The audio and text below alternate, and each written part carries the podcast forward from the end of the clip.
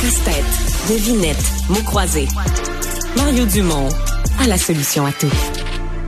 Des manifestations euh, énormes euh, en Europe. C'est beaucoup en France qu'on surveille ces jours-ci, mais si vous avez suivi ça depuis deux semaines, il y en a eu en Allemagne, aux Pays-Bas, en Belgique, euh, jusqu'en Pologne, en Roumanie, même dans quelques régions de l'Italie, en Autriche.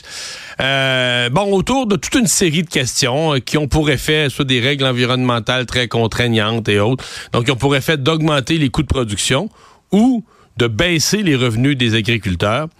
Et donc, les agriculteurs sont en colère, se sentent pas ni respectés ni écoutés et ont décidé de prendre les grands moyens. On a probablement vu les images, si vous regardez de temps en temps des nouvelles à la télé, donc de ces tracteurs. Il y en a eu devant la porte de Brambourg euh, au cœur de Berlin. Et là, ils menacent de carrément assiéger euh, Paris, de faire un siège sur Paris, de rendre la circulation infernale, quoique ils ont déjà passablement encerclé Paris. Euh, je vais vous dire, moi, je connais bien les agriculteurs du Québec. J'écoute ce qu'ils disent là-bas, puis je pense pas que nos gens ici soient aussi, euh, tu sais, à fleur de peau ou présentement, qu'il y a dossiers aussi euh, chauds, là, aussi explosifs.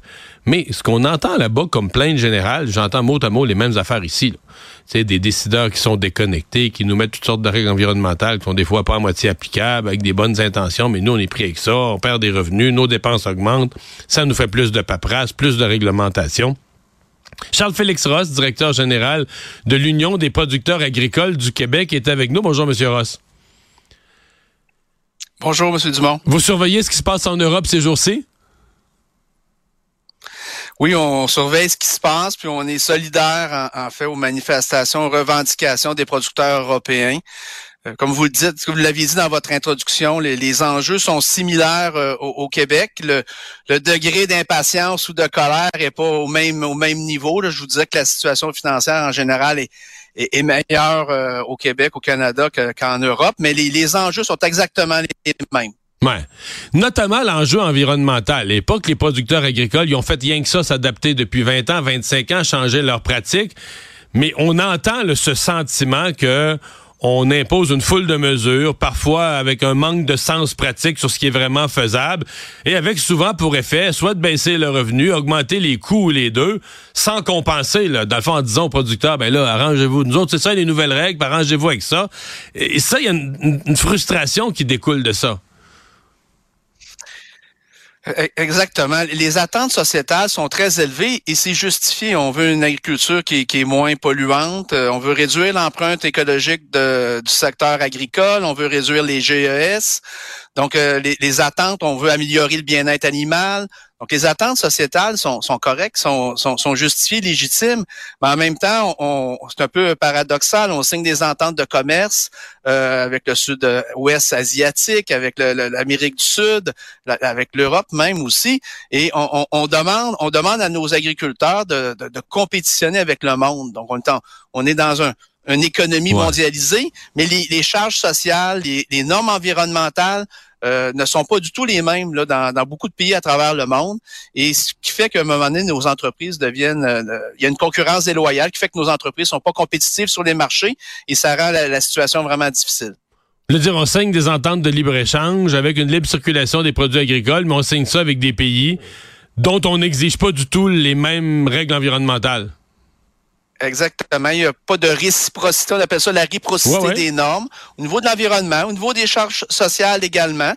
Euh, on parle souvent du salaire minimum au, Québec. Euh, les, demandes sont justifiées. On veut, on veut être en mesure de payer mieux notre, notre main-d'œuvre, nos travailleurs. Mais si on compétitionne avec des gens qui, qui travaillent pour 2-3 dollars de l'heure. On n'est pas capable de, de compétitionner. C'est les mêmes produits finalement qui se retrouvent sur les tablettes d'épicerie. Et c'est ce qui a mis un peu le feu aux poudres en Europe. On a d'abord taxer euh, le, carburant, donc euh, des charges supplémentaires, le diesel, des charges supplémentaires pour les, producteurs. Et en même temps, l'Europe est, à négocier une entente de commerce avec le Mercosur, donc avec les pays de l'Amérique du Sud, où là, on a des traits, des multinationales qui exploitent euh, les, des grandes superficies de, terres agricoles. Dans les viandes, entre autres, c'est ça. Ils sont très productifs dans les viandes, le bœuf et autres. Et, et en Europe, l'autre affaire, on demande toujours sous une bonne cause, il faut laisser reposer les terres agricoles, mais on dit aux gens, ben là, il y a 4 de vos terres agricoles, vous cultiverez plus, pour les laisser en repos. Mais là, 4% de tes terres agricoles, ben, c'est 4% de revenus perdus. Qu'est-ce que tu cultives pas? Ben là, t'as pas de rendement. Il y aurait eu des légumes, il y aurait eu du blé, il y aurait eu quelque chose dessus. Est-ce comme si quelqu'un d'autre au-dessus de ta tête vient arriver et dire, ben voici une nouvelle règle, toi, tu vas avoir, moins de revenus, puis tant pis, débrouille-toi avec ça. Ben, quand on parle des enjeux similaires au Québec, le gouvernement a l'intention de réformer le règlement sur les exploitations agricoles, qui est un règlement environnemental, qui, encadre les activités euh, au niveau de la ferme. Et là, on parle de, des bandes, riveraines, ben on parle de, très grandes superficies où on changerait les conditions de production. Donc, euh, c'est la même chose, même résultat. On, on, te coupe des revenus, point à la ligne. Là. Exactement. Puis les taxes baissent pas sur ces terrains-là parce que la valeur des terrains ne baisse pas. Donc, euh, à un moment donné, la marge de profit n'est plus au rendez-vous. Donc, nous, en tout cas, les messages qu'on passe, on a passé, on a, on a, fait une marche de solidarité à notre dernier congrès en décembre. On a marché devant le Parlement. Il y avait 1300 producteurs, productrices du Québec, de partout au travers le Québec.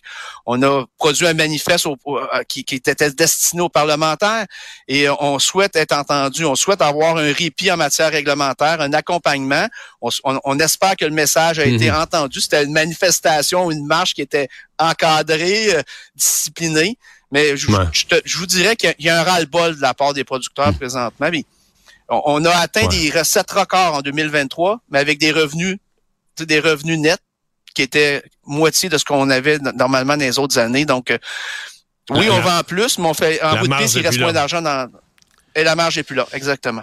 Dernière question, M. Ross, je la pose avec un sourire en coin, mais est-ce qu'à l'UPA ou les producteurs agricoles du Québec, quand vous regardez en Europe, vous dites, ouais, c'est comme si l'ampleur des, manifestations là-bas ou de la grogne là-bas, ça nous permet au moins ici de dire à nos élus, ben regarde, si vous voulez pas avoir ça ici, ça, met, ça installe comme une menace dans le paysage. Si vous voulez pas avoir ça ici, euh, on, est mieux de penser à nos politiques agricoles? Ben, en, fait, il y a un point de rupture qui est proche. Donc, euh, les messages ont été lancés. Euh, la politique bioalimentaire du Québec euh, est à être renouvelée en 2025. Donc, les travaux qu'on vont commencer bientôt. Donc, on a l'espoir que notre que notre gouvernement provincial, le gouvernement fédéral va, va écouter le message, les messages qui ont été lancés par les producteurs dans les dernières semaines, les derniers mois, et qu'on va pouvoir actualiser les programmes de, des programmes offerts aux entreprises agricoles.